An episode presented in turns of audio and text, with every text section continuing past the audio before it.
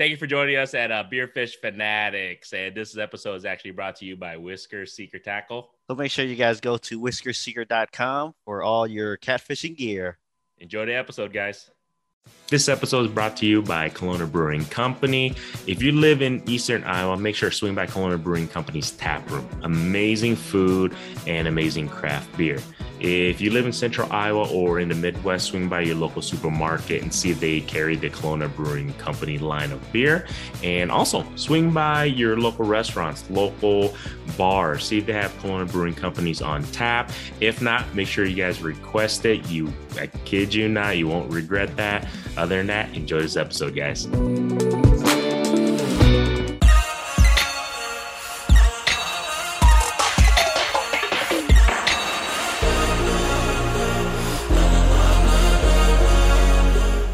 All right, everybody. Welcome to another episode of Beer Fish Fanatics. This is Grandy with Mop Pop Fishing. We have Kit with the Fishing Kit YouTube channel. Man, I almost loved that one. I know, man. It's only your own name, man. Dude, come on, dude. You act like we we just started this yesterday, but I know, I know. and today we are actually joined by the, I guess you could say the muskie expert, at least in our eyes, for sure. He's the muskie expert. But uh, we got Mr. Matt Vadrock. Thank you for joining us, sir. How you doing today? Excellent. Thank you guys for having me on. I don't know if uh, I'm much of a muskie expert, but I definitely uh, try and chase them from time to time. That's for sure. Good enough for me. you catch more of them than anybody else that I know. exactly, exactly. Uh, quick shout out to our sponsor, Kalona Brewing Company. I'm doing the uh, the brown ale again today. I'm doing the Bull Town. Bull Town. Boom. What do you got, Brown Kit? ale, huh? Brown I ale. got the uh, got the Doppelbock lager, the lubricator. Ooh yeah. It's another dark one. It is a dark. You gotta beer. drink all these dark beers before it gets too warm. That's true. That's true. Matt, what you got, man? I got uh, the Adventurous Brewing uh, Pleases Pie Pineapple. It's Ooh. a sour ale. Okay. Pretty solid stuff. They just came out with that one, I think, like, I don't know, a week or two ago. I could be wrong on that. Don't don't quote me on the dates. cheers, guys. Cheers. Cheers. Cheers. Mm, yeah, I, I do like this brown ale. Um, yeah, you know what? Actually, I don't really drink any sour beer. I think the only sour that we've actually ever drank and I was okay with was the one that you gave us at the the beer festival. Seriously. Yeah, that was. I, I just talked to John the other day, and he said that they're just getting ready to do another round of that. Uh, the pickle, the heavenly. No, I can't remember what it is. Heavenly crisp and devilishly crisp. Callie helped me out in the background there. But There you go. that was a pretty big hit at the craft brew fest. Those things went pretty darn quick that day. Yeah. See, I, I remember that event after I think you gave us a sour and maybe had another sour. I was like, you know what? Maybe sours aren't too bad. And then I went, I went somewhere and I, I think I got a sour. I was like, man, this is pretty rough. it all depends, man. It all depends. But uh, yeah, but you know, by popular demand, we got Mr. Matt back, and a lot has happened actually since the last time I think we spoke and had you on. Uh, number one, congratulations! Uh, I believe uh, you have one that's coming. Is that correct, sir? That is very correct. Uh, it should be at the end of May, so that uh, will be an interesting interruption in summer fishing events for an undetermined amount of time. But we're very much looking forward to having a little one around. Awesome! Congrats, congrats! and then uh, I think your your YouTube channel hit over a thousand. Congrats on that. That's awesome, man. Thank you very much. Yep, but uh, still don't have enough watch hours monetized, so thanks YouTube. All right. well, all right. So that okay. So that's the case. Everybody who's listening to this, go to Matt's channel and just let that shit roll. just just let it play in the background. You don't even have to watch it. Well, watch it if you want to watch, you know, amazing muskies being caught. I'm just saying. But just let that shit roll. Get the hours up, man. I haven't checked it in a while though, so that could have changed. I don't know. there you go. But What, what, what, uh, how many subscribers you got now? I think uh, uh, 1235, I think, was what I was at tonight. I just checked a second ago because I threw up a couple of shorts for whatever reason. Sometimes my shorts gain more traction and I can get some subscribers from those. So I've been trying to just kind of throw stuff out there and see what sticks. Um, I was fortunate because I had one one hit pretty good with like 22,000 views, which isn't a lot in terms of YouTube, but it's a lot for me. Mhm. Um, and that was with Ryan Becker of Iowa Muskie Guide Service. So happy to get him some views. And then the one from Tracy with Iowa Muskie Guide Service, he had one where he was doing some like fall muskie tips, and that one got like 11,000 views as a short. So that's pretty happy, especially for those dudes to just, you know, they were kind enough to invite me out and take me fishing. So nice. if I can get them a little, little extra PR, that's awesome. I know Ryan told me the other day that he was able to book a couple of trips from just uh, the YouTube videos that we shot together. So that was pretty, pretty neat, pretty rewarding to hear that. There you go. Nice. Makes it worth it. For sure. Maybe we can get you maybe like one because maybe one listener or one subscriber. I, I, at least that's always the that's goal. Fine. I hope.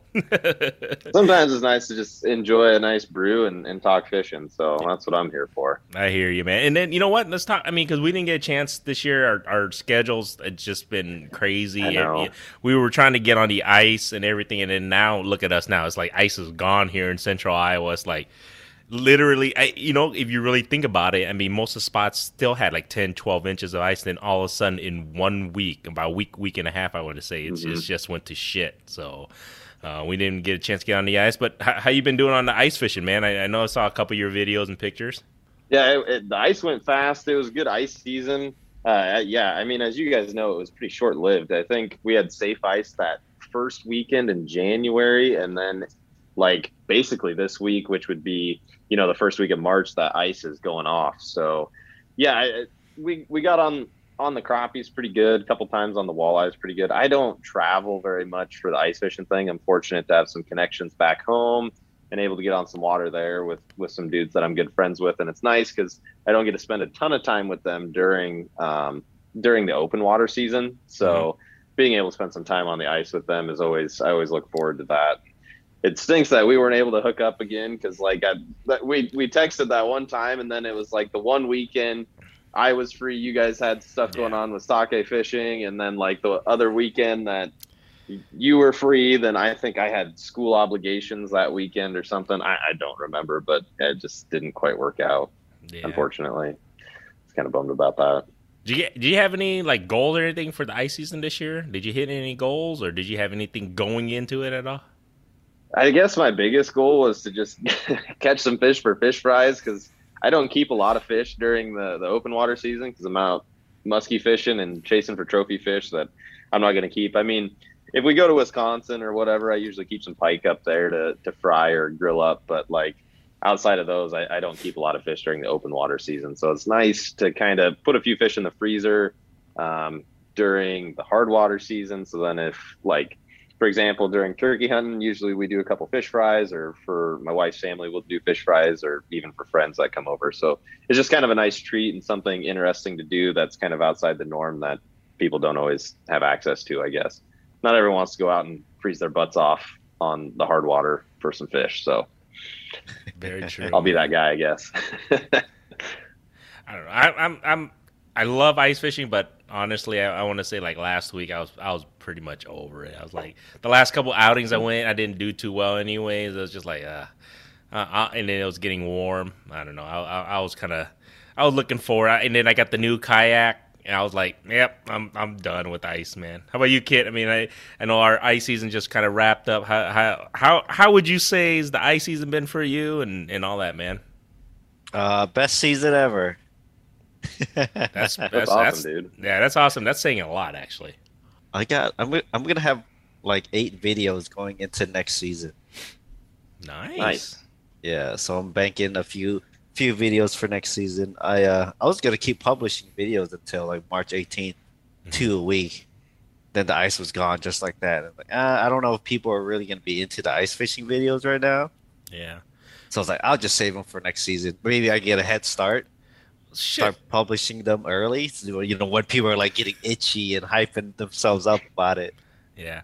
Technically, you don't even need to release anything. You're good to go to next year. You don't even have to create any videos next year. You can have the whole season off. I don't know about that. I don't have enough to cover the whole season. Yeah. Depends on how late we get the ice again this year. That's, That's true. true.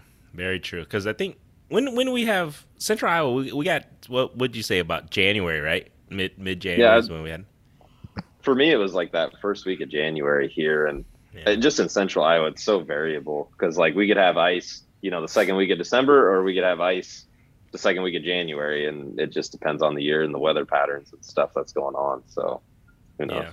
Yeah, yeah, very true. It was actually it was pretty short then. I guess this year, literally, it was two months. Like two months. Yeah. Mhm. yeah. yeah. Sometimes we get two and a half, three months if we're really lucky. But yeah, two months. I mean, I don't know. As much as uh, I like ice fishing, like I said, I was, I was kind of over it. so I was like the cold. It wasn't brutally cold though this year. I don't know. How, did you guys feel like? I mean, the weather actually was pretty tame for winter wise. Snow There's a wise, I thought it was pretty tame. Yeah. Yeah. Yeah, there was a couple times I went out that was cold, but we just shacked up, and fortunately, we were right on the fish when that happened. But Grandy, I'll I'll second you on the kind of just over the ice thing because we went Yeah. Sunday last weekend, and I was like, ah, you know, we we found some fish early, and we just struggled to get them to bite. We found a few quality crappies, a few quality bluegills, but like, it just was not. It just they just didn't seem to be that interested. I think I posted that picture online. It was like two 12 inch white crappies, but that was don't let the pick fool you because that was like all that was happening that day. So enough to eat, but Yeah. nothing crazy. And plus, it's just the gear, man. I, I got, I was Mhm. tired of taking all the gear out, like taking the flip over a shack or whatever, and then just, it was just, I mean, I literally, especially when I take my kids, it's like 200 pounds of gear that I'm pulling, and I'm like, I'm not a young cat anymore, and I'm like, I'm, I'm heavy weight as is, as is. I was like trying to pull that shit. I'm just like, all right, I'm done, man. I was just. But you know, till next year, I'll, I'll I'll be excited. I mean, we I guess we could still go up north. Oops, what did I just Whoa. do? What happened? Uh oh, I don't know. What did I do? My camera. There we go. Sorry, guys. But no, as I was saying, I guess we could still go up north, but I don't know, man. I'm just over it. I'm just waiting to to get on the, the open waters and, and, and get the ki- the new kayak set up and, and and ready to rock and roll, man. I mean, um, I guess we can segue into the open water season, kit. What do you? Um, I already hit the river once this Mm. week. Must be nice. I know. See, he got long. I know he got long rods out already. This guy. So And then I uh, I rearranged the garage today, pulled my car out, moved the kayak out, stuck all my ice fishing stuff into a corner. So I'm I'm mostly ready for open water.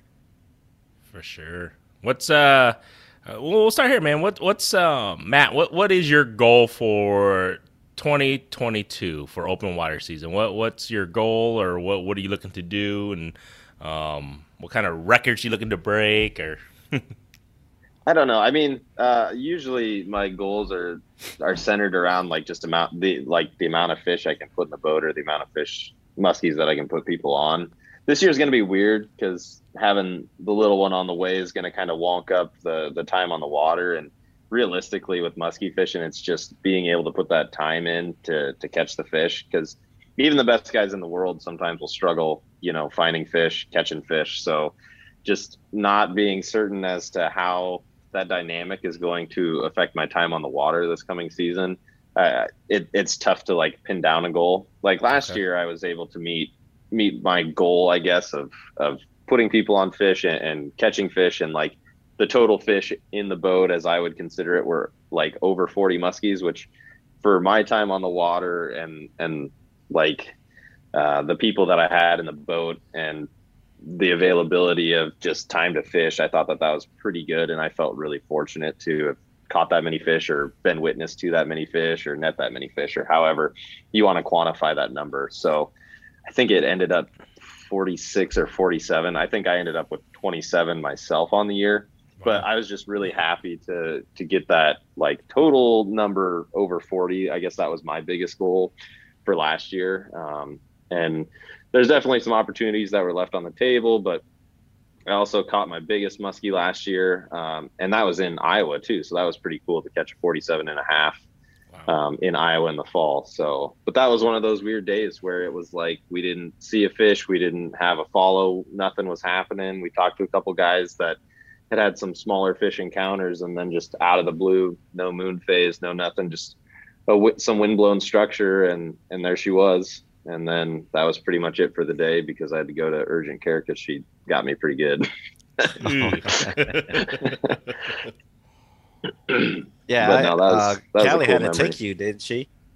Yeah, well, she she didn't have to take me. It was just one of those deals where she had stuff going on for the beginning of swim season since she's a swim coach here in town and at the college, and uh, yeah, so she just dropped me off at urgent care, but the urgent care was closed. Then we had to go to the ER. So then that was an absolute debacle with, um, you know, kind of the COVID situation going on and just in general, the ER and some of these communities can be kind of a debacle just because there's just not enough, you know, healthcare providers to serve the community at any given time, which is just that's a whole nother conversation. But I was there for a while and fortunately we got everything taken care of and it, it all worked out.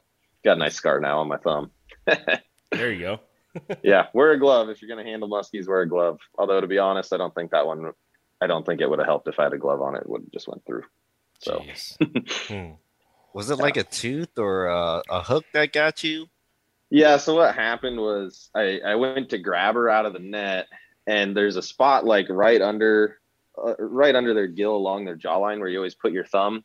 And what had happened was as I was moving my thumb to put it in like the quote unquote safe zone, she rolled over and like rolled her face onto my thumb and then just kind of bit and tore away.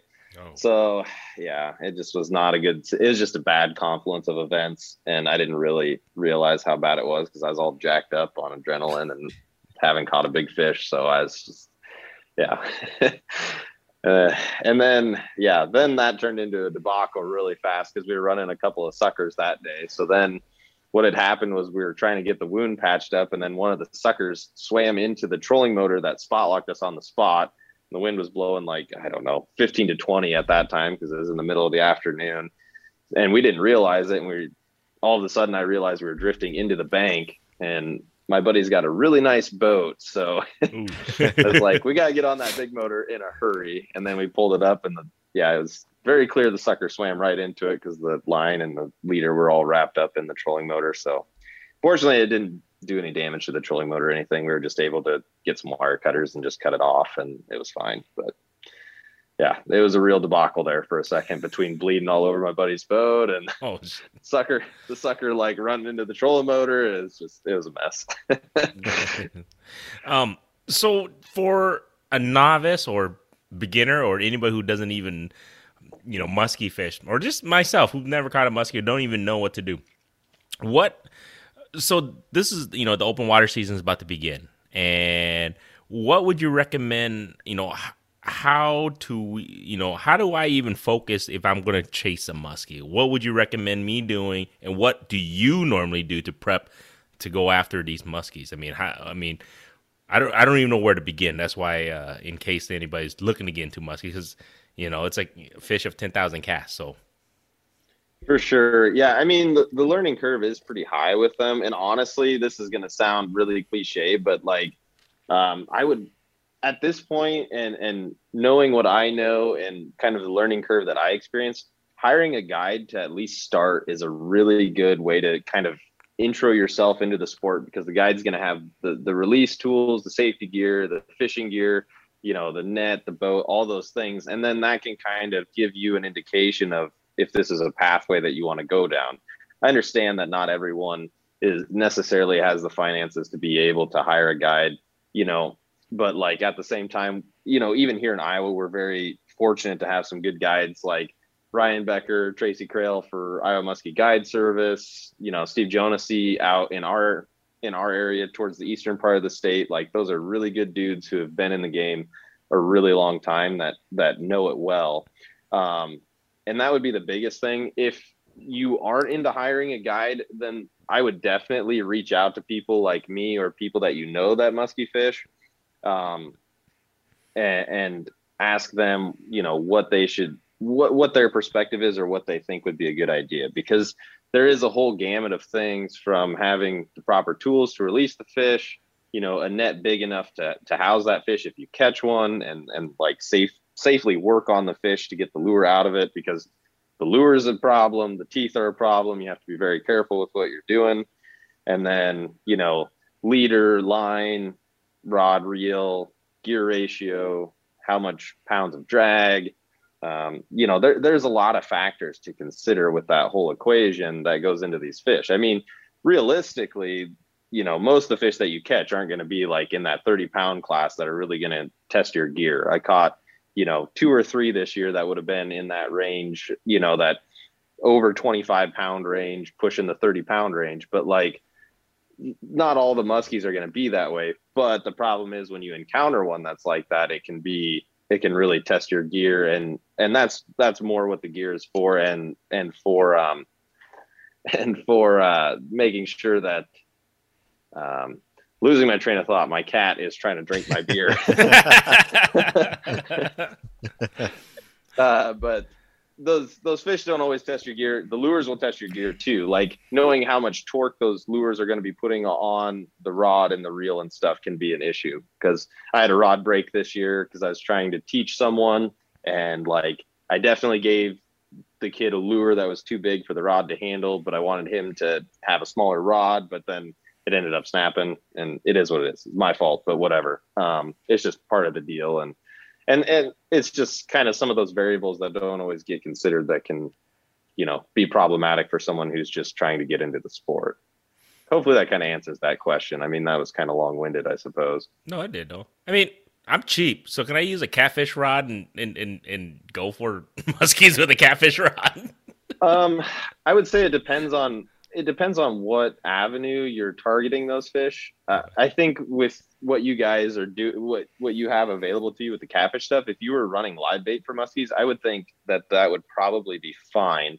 Um, because I, I, guess I don't know. It, it, also depends on how hard you set the hook and stuff. And I don't know how. I mean, most of the time you guys are using circle hooks, but I would imagine if it's meant to potentially handle a 50 pound catfish, then like it should be fine for setting the hook hard on a fish, right? Like, right. But that's what I was thinking. Yeah, no, you're right. That's that's what I was thinking too. So I don't know. But the but the thing with the those types of rods that are good for the live bait, they may it, they'd probably work for trolling too, and that's something that I'm trying to explore more on my end of things. Now, I, I suppose if to to backtrack a little bit, my goal for this year would be just to explore trolling more, explore these different avenues of catching fish. Because I started exploring trolling a little more last year, started exploring live bait a little bit more last year, and just kind of fit the pieces of the puzzle together and keep trying to fit them as well as I can, and and just keep learning the sport and and trying to just hone in on my you know method or a, approach, I guess you could say but yeah, uh, I, like you were saying, the, the the rod rod and reel thing is they're not cheap. So that's another avenue where hiring a guide can be beneficial because you know sometimes you'll catch muskies on bass gear or bass tackle, but like being able to effectively target them once they're keying in on larger prey items is a lot tougher with bass gear. So I got live scope and I know um we briefly talked about it, but I know guys out there they use live scope to look for the muskies, and they mm-hmm. won't even cast until they see one, right? Yeah, I've heard about that. I my experience with LiveScope and utilizing that for muskies has been primarily vertical jigging, and it can be an incredibly effective tool. It's it's it's just ridiculous to see those fish come up and chase something that you're vertical jigging. It, it looks like a scene out of Jaws. It's just really bonkers. Um, but and I know a lot of guys do it. My buddy Barry does it. I know um, the Ridgways will do it from time from time to time. I know that they got one of their fish in the PMTT last year doing it. Maybe more than one. I just know of one off the top of my head, but um, it can be a very very effective pattern early season and late season because it's just one of those ways that it gets down in their face and just stays there. But yeah, I, I know what you mean where they'll like search around for them. But I think uh, structure and bottom composition play a large role in that as well. Because like here in Iowa, I can side scan them pretty easy if they're depending on what the bottom composition is and depending on what the structure is. Mm-hmm. However, I run into issues even in Wisconsin where I'm fishing structure that's more weed related or weed adjacent because uh, what happens is those fish will just hunker down so tight in those weeds that you know, the, there's just no way that that sonar is going to penetrate into the into the weeds. If they're outside the weeds, sometimes you'll you'll be able to scan them then, but otherwise, if they're in that stuff, you're you'll never know that they're there. Hmm. I mean, you'll know that they're there if the bait is there, but like, you know what I mean. You might as well just throw throw a lure out there then. At that yeah, point. exactly. How heavy are exactly. how heavy are the lures you're using? Because you're saying how you snap the rod. Like I'm just you know because to a person who never really chased muskies, they, they don't I don't think they really realize how big and how heavy those lures are. Yeah, most of the time I'm throwing lures anywhere between like an ounce on the lighter end of things. That'd be like rattle traps and and smaller like almost bass style jerk baits in the spring to on the heavier end. You know, I don't throw anything up to a pound. About the heaviest thing that I throw usually is about 10 ounces, but like you could do a pound, even bigger than a pound for some of those guys in uh, in Minnesota that want to chase those ultra giant fish. So you can get pretty big with them if you want. You do a lot of the sucker fishing. um, this fall was really the first time that I did much experimenting with it and had some success, um, which was cool. Um, I definitely used live pike a lot in Wisconsin. So in the northern zone, that's legal. But down here, just having the, the availability to get them is really difficult. Like the place that we got them, I think was in Central City. And my buddy who works in the Cedar Rapids area had to go pick that. So when I fished one of the lakes over in that area, I dropped my cooler off the one weekend, and then the net, and then throughout the course of the week, he got the suckers for me when he was in that part of, you know, his range because he like works on um, substations and stuff for CIPCO, I think, and then. So then I met him the next, or I had him leave him on his porch then the next weekend for me to pick him up to utilize them the next couple of weeks. So, yeah, just the availability is tough.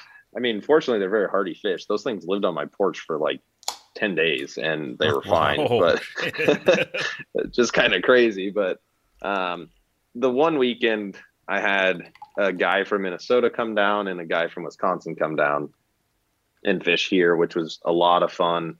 Um, unfortunately, I only got one day on the water with them, but we got one sucker fish that day. And then they went out. So then that Sunday that they were here, it was just awful. It was like 42 degrees and rain. So we didn't fish that day. And then they went out that Monday and got another one on one of those suckers. So yeah, no, I, that's about all the more experience that I have with them. I usually run a bobber, but those guys didn't run a bobber. They just put like a, a weight down and then just ran the fish down like seven or eight foot and it just let it hang out, which I mean, that just depends on where you're fishing, if you can do that or not. Cause we ran some, into some issues doing that on some of the shallower spots that we fished uh, this past fall where they'll get hung up in the weeds or hung up in the rocks or whatever. And nothing like having a sucker get hung up in the rocks that you paid 10 bucks for. And you're just like, oh God, get out of there, buddy. see, see, one of the goals I have for this year is uh, so one of our local lakes has a muskie fishery there, and this might be blasphemous t- to some people, but when the crappies start moving up shallow, my plan is to hook a, you know, catch a crappie. I'm gonna bring out my one of my catfish rods with a big bobber on there. I'm gonna throw that crappie on a on a big hook and a bobber, just cast it out and hope something takes it. I know um, it's not legal in every state, but here in Iowa, that is Yeah, very legal. hmm I don't think it's blasphemous. I ran one, well, not last fall, but two falls ago, drug one behind the boat all day. So I don't blame you one bit there. Um, I actually had a guy when I was fishing um, in your area tell me that he had uh, a muskie steal two off of his stringer one day when we were out fishing. I was like, Whoa. "What? are you kidding me? That's crazy.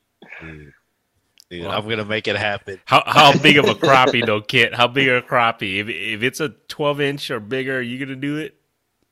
Yeah, whatever crappie I catch, because a muskie will take down big Oh bait. heck yeah! Oh yeah, they won't have any issue.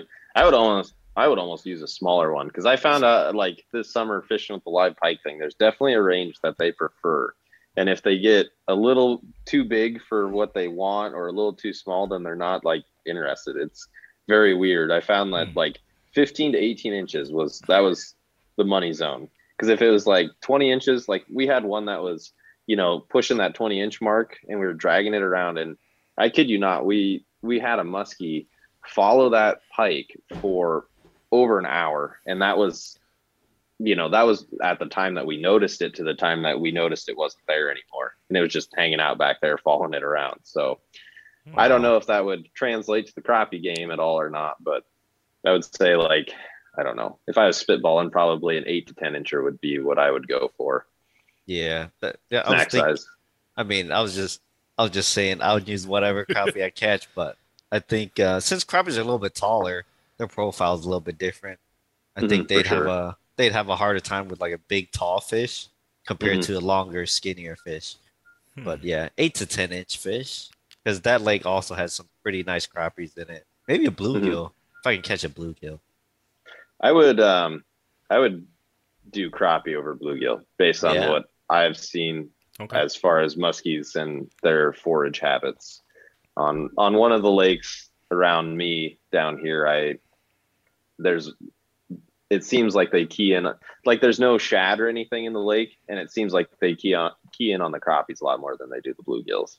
Okay. And we we drug a bluegill around this fall, and actually we saw one come up to it on live scope, and it just sat there like this, just staring at it for like 20 minutes, and we're like, how long do we sit here and just wait for this fish to do something? And it just never did. And just, okay, whatever. So Hmm. sometimes even when everything's right, it's not.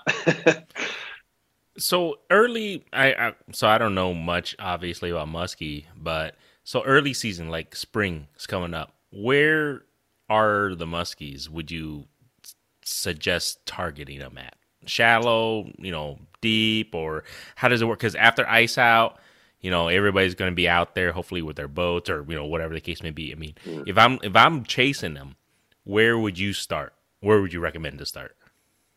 That that's going to depend on uh, where you're at in that ice out period, and I, that's uh, like such a cop out to that question. But I'll go into more detail as to why. Because I struggle a lot in the pre-spawn, and I know guys that don't struggle as much as me, and and sometimes it's just a grind kind of thing. So initially, from my understanding, you want to start targeting those areas that you would target like late in the fall. Some of those, you know, main lake points, some of those you know, big structural elements that are going to hold those fish all year round. And then as that water starts to gradually warm or warms up more quickly with the sun and and how that happens, you know, they're going to push up shallow. So they're going to start moving into shallow water and I know from talking to other guys, I mean, they can get as shallow as, you know, a foot or two, maybe even shallower than that. Like Wow. um, but that's just kind of one of those trial and error things. And, you know, they're going to be gravitating like most fish and prey items to that warmer, you know, to that warmer water as it's, as it's heating up. So, you know, if you're finding the bait fish and you're finding the prey, it's very likely that those muskies are going to be around there. And that's just like your typical spring stuff, you know, your, your north, what is it? Your north, west, northeast arms that are going to be, you know, getting that south wind, that warmest water pushed up in there. Um, those are good spots to look and, and just kind of do some trial and error because in my experience, you know, they utilize those channels, they utilize structural elements to kind of work their way up into those shallow areas. Or sometimes they just like shoot right up into them right away in the spring if it warms up fast enough. So I, I, it just kind of depends and it takes a little bit of trial and error. And the unfortunate thing with with Iowa in that regard, though, and this is not only my understanding, but just from talking to people too, sometimes those those reservoir type lakes can be really difficult to pin those fish down in the spring. So people who are able to figure it out, like you know, a couple of my buddies, like the Ridgeways, for example, Ryan, you know, some of those guys, Steve, that can figure it out really early on. Uh, kudos to them because I I've struggled with that. So I'm hoping that this spring maybe I can turn things around and and figure them out a little bit better before they spawn. But generally speaking, they spawn in temperatures ranging from like 50 to 55 degrees, but then you get into the conversation of calendar versus like uh, water temp and, and how that impacts things. Cause like the last two seasons down by me, uh, the muskie spawning has pretty much lined up exactly with like second season turkey.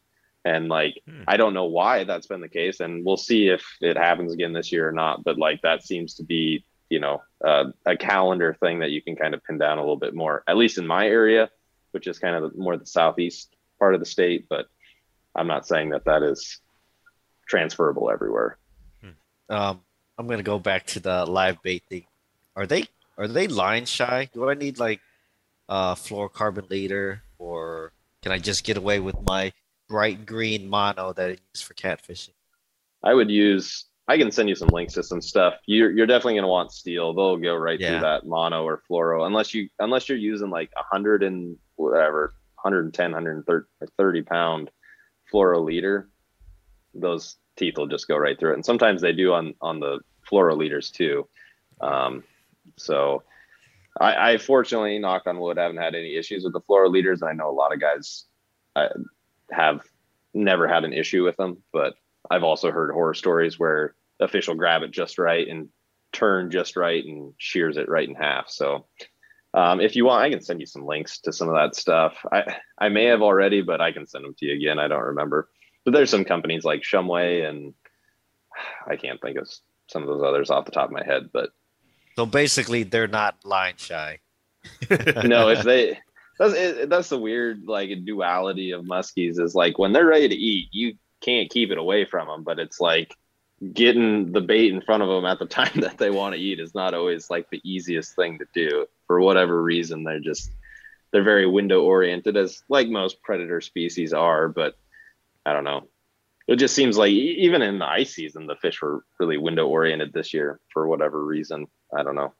But yeah i don't know if that's helpful but hopefully you ever caught a muskie through the ice no, we we talked about trying it this year, and we just never got around to it. And about the time that the biggest thing is, it's it's like you know you want to have enough area, enough tip ups, enough things to cover all those places. But then the weather outside has to be right too, because if it's mm. super cold, you know, and you pull one up through the ice and its gill freeze gills freeze up really quick, and then you try and release it and it dies. Well, that's no good either. So um, you know, having that weather right to be able to do it safely for the fish and then, you know, make sure you've got enough ice to be on is it's things got to line up mm. pretty, pretty well for that. I know that guys do it. Um, and, and I know that some of those guys will do it to some, you know, to have some pretty legit success with it, but I've never tried it myself. No, I usually just save it for the open water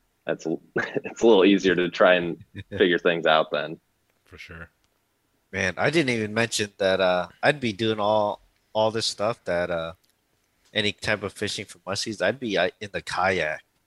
And I don't know if you got any experience with that, but that's going to be a whole different ball game, isn't it? Yeah, that'll be that'll be a bit of a bar fight for you. I'd imagine that they would fit in into your into your catfish net though that you would use for cats. I mean, if you've got a net that you're you could potentially throw a 45 or 50 pound fish into at one point i'd imagine most muskies would fit in that wouldn't they? Yeah i mean i have a okay sized net. I don't know if a 40 pound catfish would fit in there. Um but man i don't know dude. Guess i haven't thought about that part. Yeah the that's going to be the biggest thing for you in the kayak situation is like the safety with release because one hand in the in the wrong spot you're either hooked to that fish or cut up from its mouth or something like that. And uh, i definitely am guilty of putting my hands in bad places. I'll like rewatch a video or something. I'll be like oh man that was i was not very smart there. I was lucky. But yeah i mean it's one of those considerations where it's like the the dog that caught the car kind of thing where you don't ever anticipate catching one and then all of a sudden it's there and then you've got you know this fish that's anywhere between 15 and 30 pounds you know right beside you with a mouthful of teeth that's you know super strong. It's you know not always the most easy thing to handle or whatever. That's what i some of these guys that you know will catch them on accident and just throw them in the bottom of their boat or whatever you know, not knowing uh, proper fish handling and, and, those types of things. And it's like, dude, like that thing could flop and like catch your leg or catch catch your hand. And it's like, mm. oh man, just like the thought of that makes me super nervous because I know I know what they can do, you know, when they're in a net. And it's like, uh, you guys need to be more careful. no, so that's actually a good thing because okay, I've never caught a muskie. If I accidentally do catch one, or I'm I'm sure our listeners, if they've never caught a muskie, if they accidentally catch one, I mean, whether you're on a kayak or on shore, I mean, what would you what would be your recommendation? Like how how do I handle it? I mean, what where what part of the fish do I grab, or what what would you do in regards to that to to help the novice person who's never caught a muskie? That's a good question. So I would say like the biggest the probably the best way to do it if you're unfamiliar with how to handle them and like say you're bass fishing, I suppose yeah. in this scenario, probably like the safest place would be to just kind of grab them behind the head, kind of by the gills, your hands out of the danger zone, and then hopefully you've got at least a pair of pliers that you can work to get it, you know, the hook taken out of there. Because I would say that 95% of the fish that you would catch bass fishing, you could probably grab, you know, behind the head. I mean, you'll have the outliers where you got the random guy who catches a 50 incher on the, you know, bass whopper, Plopper, or whatever weird thing. And obviously that's, you know, a whole different can of worms there. But, you know, just kind of like a big pike. And if you can't get a good grip behind their head, you know, you know, try and get up under the gill and consider your hand safety, consider the fish's safety it's it's just a tough thing if you're not adequately prepared for it, and, and it does happen, and and that's just a tough thing to when when you're not expecting it to happen. That's a tough thing to kind of to, to tackle, I suppose. And you know they're they're and and don't be fooled, even though they seem tough and mean or whatever, they're pretty fragile. So making sure to try and advocate and take care of that fish too um, in those situations is really important. You know, we're very fortunate to have a DNR that puts a lot of money into those fish, into the stocking programs that we have, putting them in the lakes, making sure that they're taken care of in those lakes and monitoring their growth, monitoring the lakes so that way people aren't taking fish out too early. So, yeah, just understanding that they're, you know, uh, a, a precious resource that there aren't a ton of them and and it's important, you know, to put that fish back so someone else can enjoy it too. So, I've um, I've been fortunate enough to have recaptured. I recaptured two muskies this year actually, so that was pretty cool. One in Iowa and one in Wisconsin hmm. that I caught last year.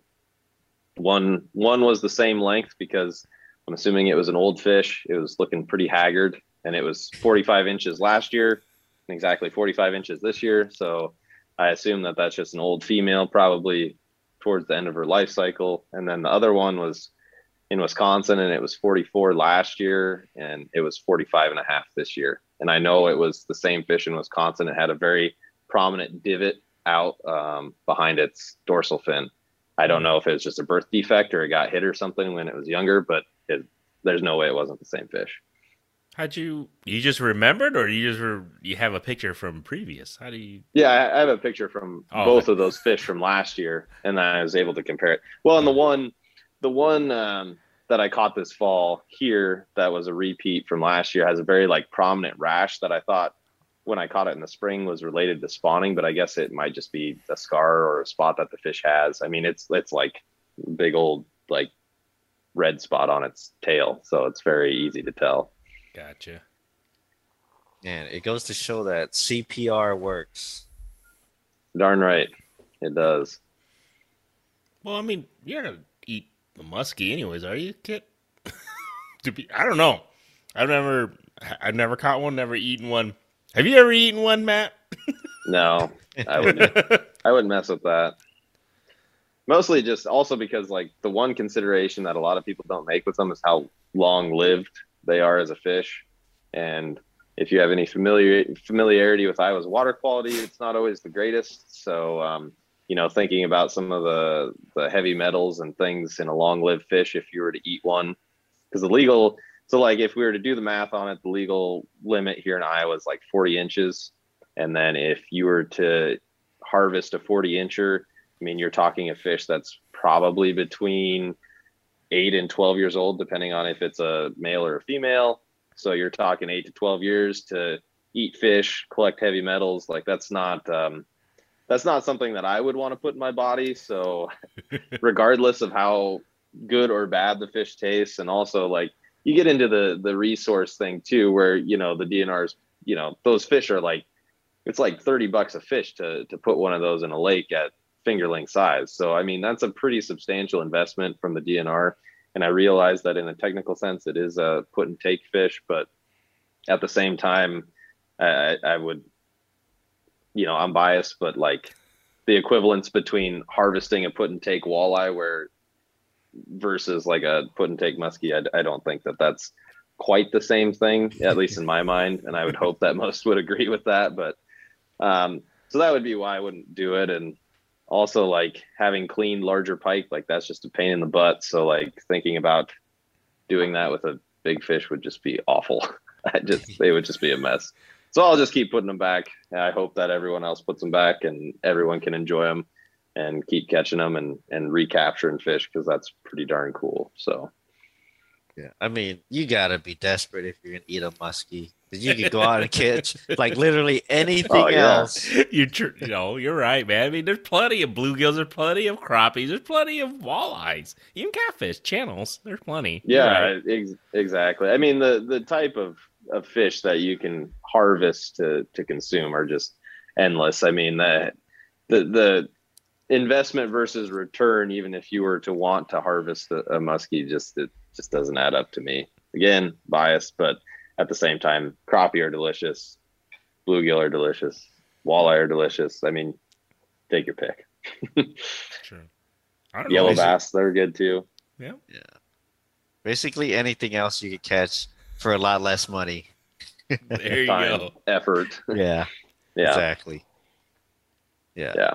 I'm with you guys there. I wonder if Grandy's like, man, I would eat one if I caught it. He's probably test- testing the waters a little I- bit, I- trying to gauge your reaction. I'm I'm the type of guy that would I I wouldn't say I'm just gonna keep every muskie. No, I'm the type of guy that I've never had a muskie, so I would wouldn't mind trying one just to see if it's any good or not. Hey, I tried drum. That you know it wasn't that great to me, and then some people love it. Um, I've never had a muskie. I don't know. I'm I, not tried to I tried a drum once. That wasn't too bad. I can also tell you too that most guides and me, if I was to guide anyone, will immediately put them back. Like most guides do a no no capture, no kill policy at this point. So you might be out of luck on Hold that on. one. No, I'm, I'm not saying. Okay, people aren't going to kill me on this one. I'm, I'm not saying keep you know all the muskies. I'm just saying I wouldn't mind trying one just to see what it tastes like. I mean, none of us have ever tasted it. You guys are just like, nope, nope, nope. But I would, I would be that one. I would, I want to at least taste it just to see what it tastes like. That's But all. if you taste one, you're gonna have to eat the whole thing because you just harvested a 40 inch fish that weighs how, how much pound? You said uh like 20 pounds, maybe. That's oh yeah, probably a forty incher a forty incher in Iowa should weigh probably around that twenty pound mark. Oh, Yeah. You're probably talking about 15 pounds of meat there. So you got like if you don't like it, you better eat that whole damn fish, or else you're gonna waste 15 pounds of fish. Hey, I don't get this big for wasting food. First of all, kid. Anyways, I don't know, man. Then how am I to ever get to taste it? I don't know. I don't know, man, but the muskie community is gonna rip you apart. Yeah, I know, I know. whole- Hey, this, people are signing off right now. They're unclicking, like unsubscribe, thumbs down. Never gonna listen to this guy ever again. Dude, I, I, okay, I'm not saying I'm gonna keep it. I'm, most likely, I'm not. I'm just saying. I just, Most likely. I would just like, I would just like to. I don't know. All right, this is the thing. People are listening or watching. Let me know what what does a muskie taste like. I have no idea. Is the meat flaky? Is it soft? Is it rubbery, hard? I have no idea. from the old from the old timers that I've talked to in Wisconsin, it sounds like just like pike, basically. Okay, Yeah. So I mean, yeah, so take that for what it's Okay. worth, I suppose. Okay. No, I'm not gonna. Okay, everybody, I'm not gonna go out and try and catch a muskie and keep it to eat it. I'm just, I was just like, I, I would like to just know what it tastes like. But if if I'll I'll, I'll go by people's word if it if it's like a pike. Pike's not bad. Yeah, I, I eat a lot of pike. I'm gonna be honest with you, but there's a huge difference between uh, helping clean out a lake and making sure there aren't too many hammer handles and taking a 40 incher or 45 incher out of the lake. There's big difference there. I, I I'd be too honestly. No, uh, I'd probably be too excited. Caught a big fish. I mean, if I catch a muskie, man, I probably wouldn't eat the fir- the very first one I catch. I'm not gonna eat it. you know what I'm saying? It'd be like I'll be too damn excited. Hopefully, I can get one on this year. I don't know. We'll see. It it, it all depends. I, I have a few spots. Maybe fishing kit will show me. I don't know. We'll see if we can catch a muskie. But- muskie? Yeah, Oh, maybe. No. oh, just well, there isn't too many bodies of water around us that have muskie, Mhm. so there's not a whole ton of. We're we're not gonna be like inundated. Like, man, where should we go to try to catch muskies around us? Well, you only got what two or three to choose from Yeah. within yeah, an two, hour. two or three around you guys and two or three around me. I think there's 10 maybe total in the state, 12 total in the state. I mean, there's just not a lot. And there's, I think, one private lake with them, but there's just not a lot of options. I mean, I'd be glad to take you guys out for sure. Just, you know, there's just, and also like even keep, catching one keeper size is not all that common. I mean, to get one that would be considered quote unquote keeper size, you know, over that 40 inch mark. That's a that's a tough mark to meet in, in the state for a lot of the bodies of water. There's, you know, is there you better you better watch out for that guy down there if you guys catch a keeper. Dude, I'm not gonna keep it, all right, kid? Jeez, man. Like, this is a keeper? I never had one before. hey, I, am not gonna lie. If I have a couple beverages and then I catch one, no, just kidding.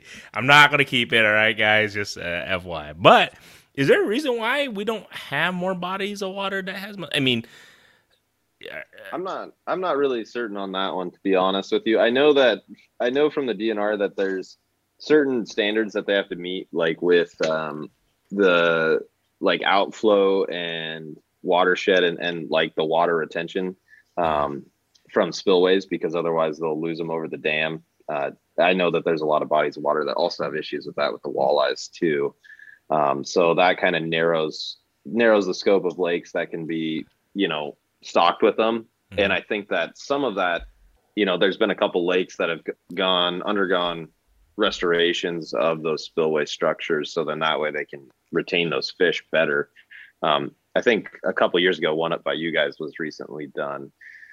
I think that factors in somewhat. And then the other thing too is I just they're an expensive fish to rear and raise, and you know you're looking at approximately anywhere between 25 and 35 dollars to raise that fish up uh, to get it to that 12 to 16 inch size to help with you know help reduce mortality once they're put actually put into the lakes.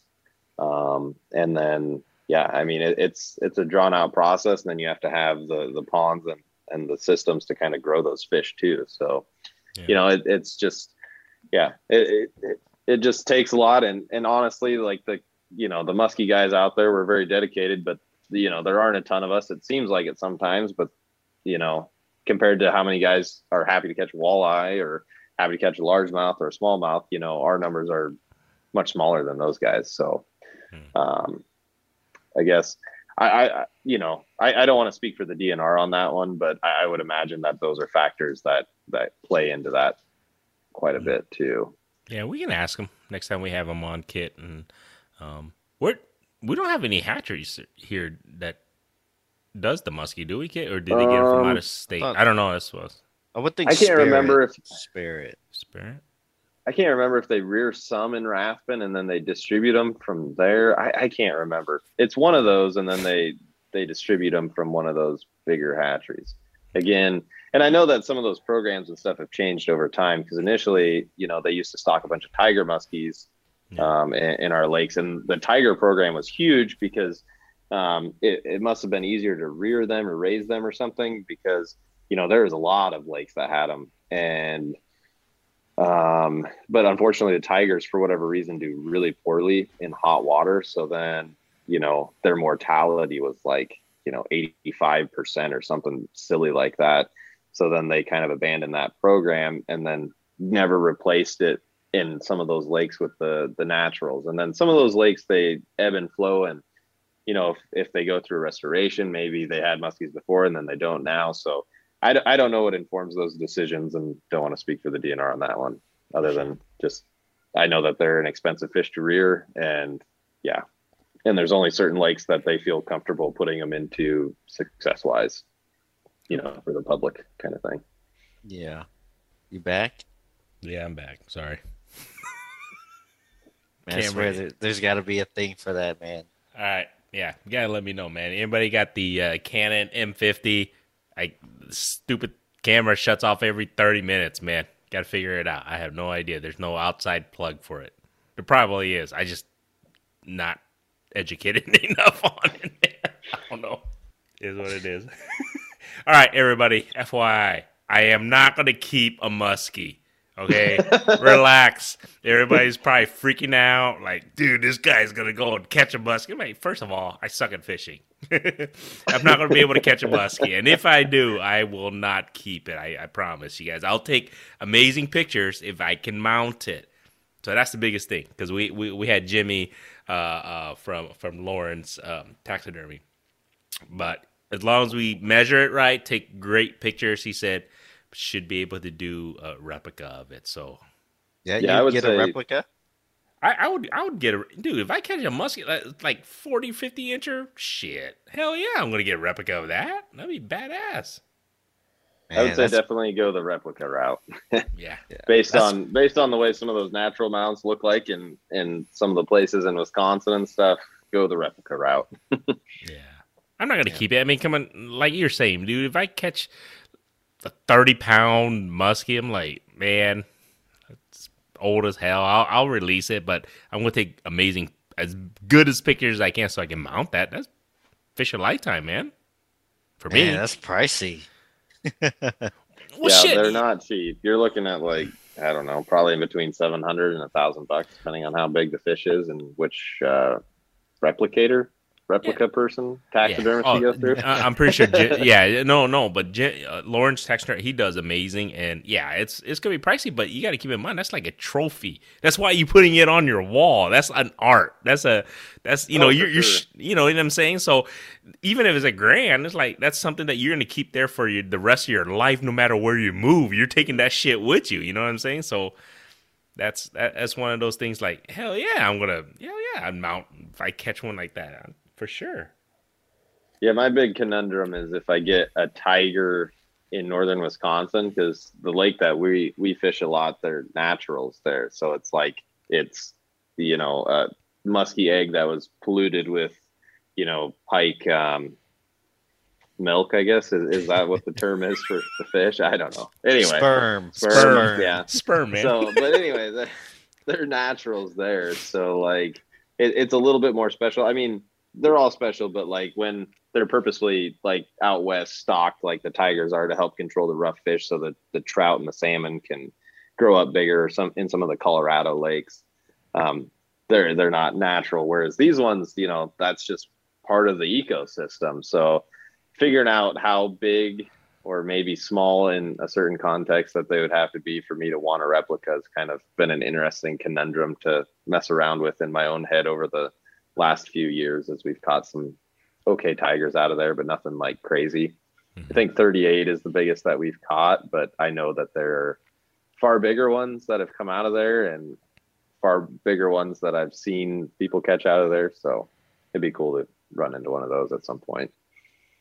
What would it take for you, Kit, to mount a fish? A fish? Yeah. Man, I don't know, dude.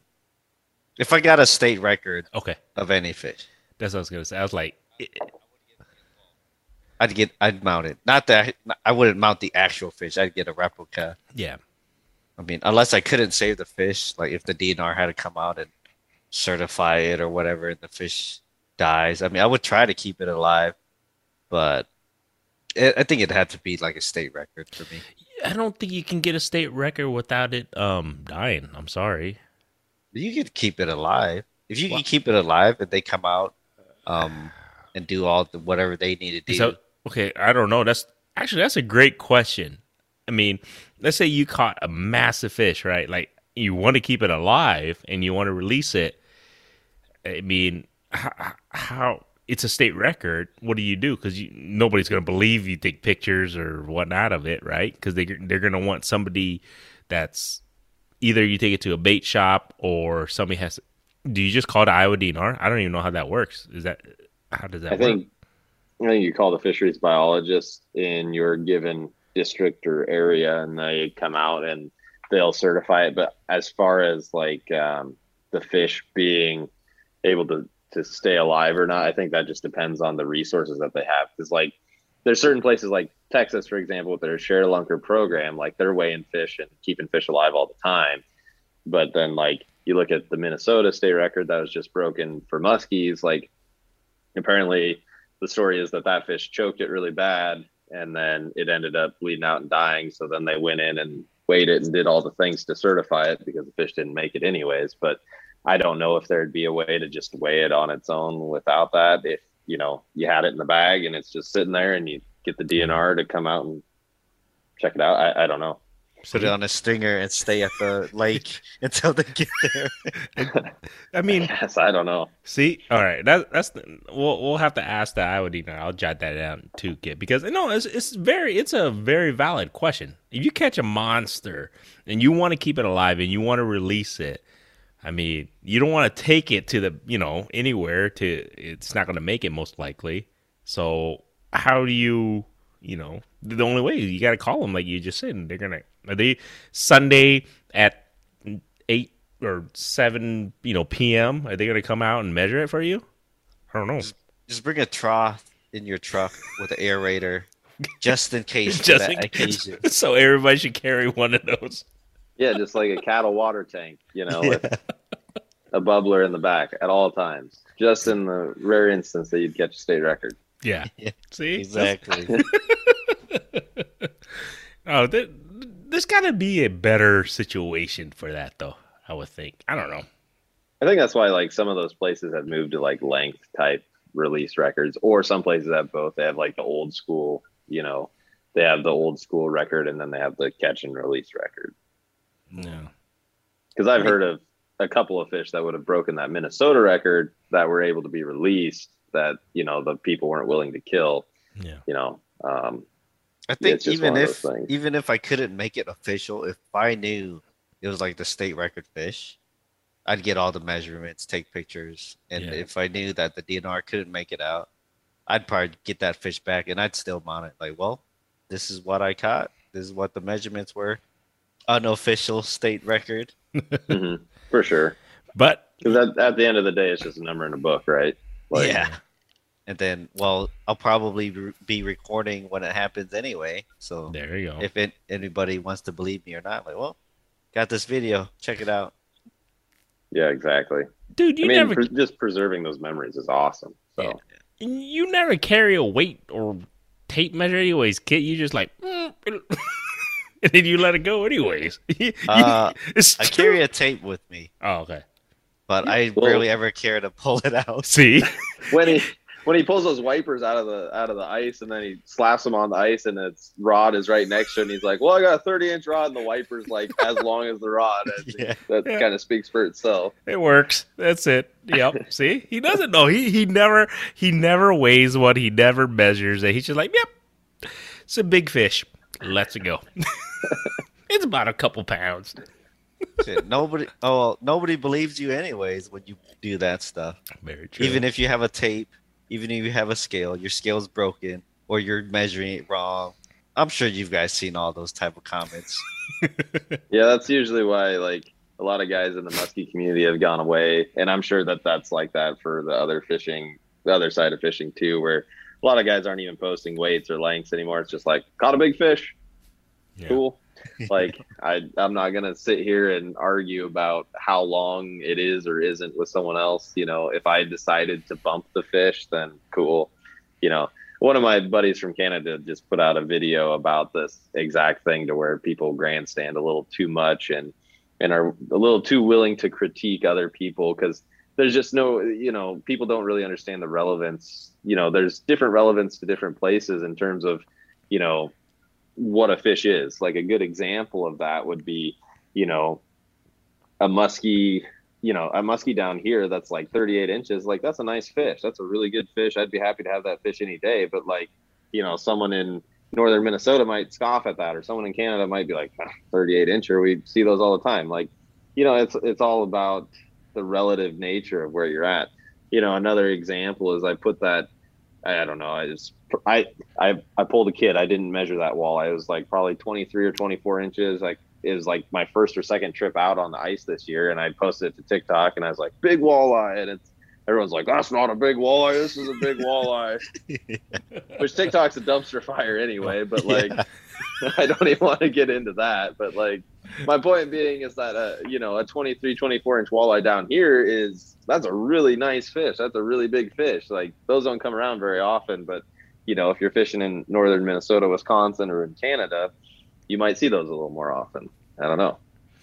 Kit calls it TikTok sick. Yeah, TikTok sick. That's accurate. It's I never knew that. I never knew that there was such a critique to like cleaning fish or oh, cleaning crappies or get your walleye. Kit's Kit's the like the, like the the greatest worst walleye flayer of all time on TikTok. Oh man, I don't know. It, I think it probably has the most views out of any walleye filleting video. I was surprised, like, wow, holy shit, how does this have half a million views? But man, those comments, man.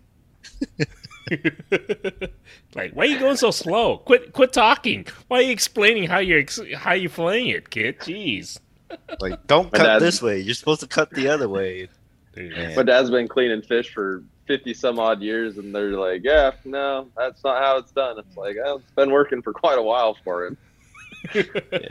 Go figure. Yeah, yeah. Matt, Matt's got a taste of the the TikTok. it's like community. what the heck and then the, they tried to like censor my video or whatever i got flagged community flagged for it i'm like what and i appealed it and they put it back on there but of course like all the traction was done so which is probably fine because then i got a lot less hate comments after that The- I, I feel like with TikTok, it's just uh, once your video gains traction, it's just throwing it out to random people. They probably don't even care about fishing. They're just scrolling through, and then you see this. Oh man, f this guy, man. they just talk shit. pretty much Yep. World of social media, gentlemen. Gotta Which love it. reminds me, I need to do another batch of TikTok videos. Well, you you you, you tried to uh, replicate that, but it never worked for some Yeah, I give it some time. I'm just gonna throw out like what Matt was saying, like with the YouTube Shorts. Just throw out a whole bunch of stuff. If something sticks, cool. If Yeah. not, it's whatever. Like if I could monetize TikTok, that'd be a different story. But uh, I don't know. I don't think the It- fishing TikTok's really huge thing.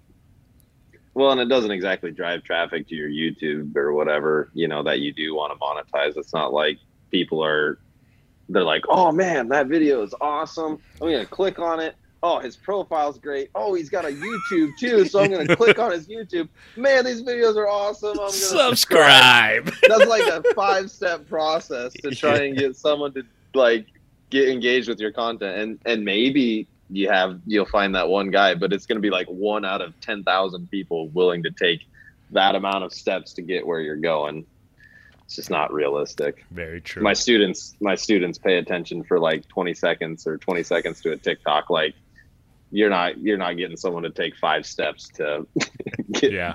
get to your YouTube from your TikTok Yep. No, very true. It's just it's just exposure. That's all that is a little bit and yeah, I don't know. It seems more like hate than anything else on TikTok. I don't know. I think it's funny as hell. I, I read your guys' comments. I just go there, like, dude, that's the funniest shit ever, man. I was like, he's just clowning on you guys. I was like, love it. To me, it's just it's entertainment.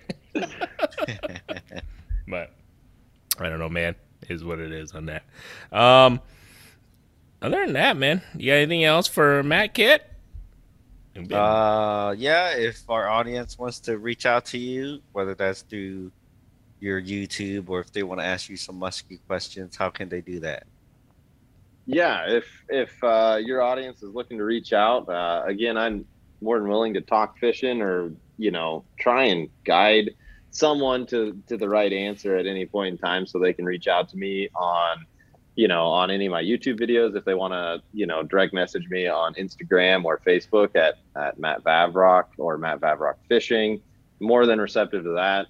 You know, um, if you are wanting to potentially even book a trip with me or book a trip with other people like you know I, i'd be more than willing to explore those ideas too if, if the dates line up so again i'd probably direct you to some of my other other buddies first but if if they're booked up and, and free then maybe we could work something out but i'm kind of trying to think about exploring maybe getting into the guiding side of things a little bit but we'll just have to see how that kind of formulates i'm i'm trying to work on some of that stuff so we'll see for Uh, sure, if for you, sure. If you need a test dummy, Yep. right here, right here. Yeah, I'm more than two. happy to have have both of you in the boat. Um, with this summer, it's been fortunate, but I, have been able to put some people on fish, family members and stuff. I've had some guinea pigs, so you know I, have got a little more confidence than I had in previous years. So I, am starting to explore this avenue a little bit more, but I'm being exceptionally cautious because I don't want to step on any toes or you know kind of bite the hand that that fed me and, and helped me grow as, as an angler either. So it, you know that's just kind of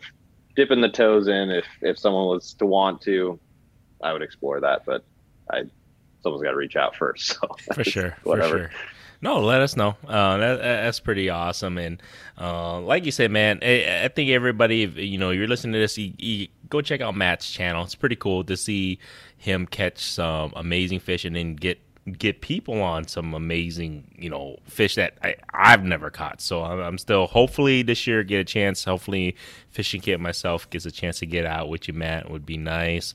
Um, but other than that, man, you know, just just keep grinding. Congrats, like I said, on the new baby. Congrats on the, the th- uh, thousand plus subs. You know, you're on your way up to ten thousand. So uh, that, that'll, that'll be the next step, and then um, other than that, man, it, has been fun talking to you about muskie fishing, and it got me a little bit excited. I, I have some, I I really do want to catch one, and I'm gonna release it. Relax, everybody. If you guys are, you everybody freaking out, relax. I will not keep any muskie because I'm gonna be too damn excited, but I will mount it if it's a uh, mountable fish for sure. So. Other than that, guys, man, thank you so much, Matt. Thanks, Fishing Kit. Don't forget, check out his channel, YouTube channels, all of our YouTube channels. Um, give us whatever support you guys can, man. Really appreciate you guys having me on, and hopefully we can find some time to get the boat together this year. That'd be awesome. Sounds good, brother. Till next time, guys. Right. Sounds good, Later. Matt.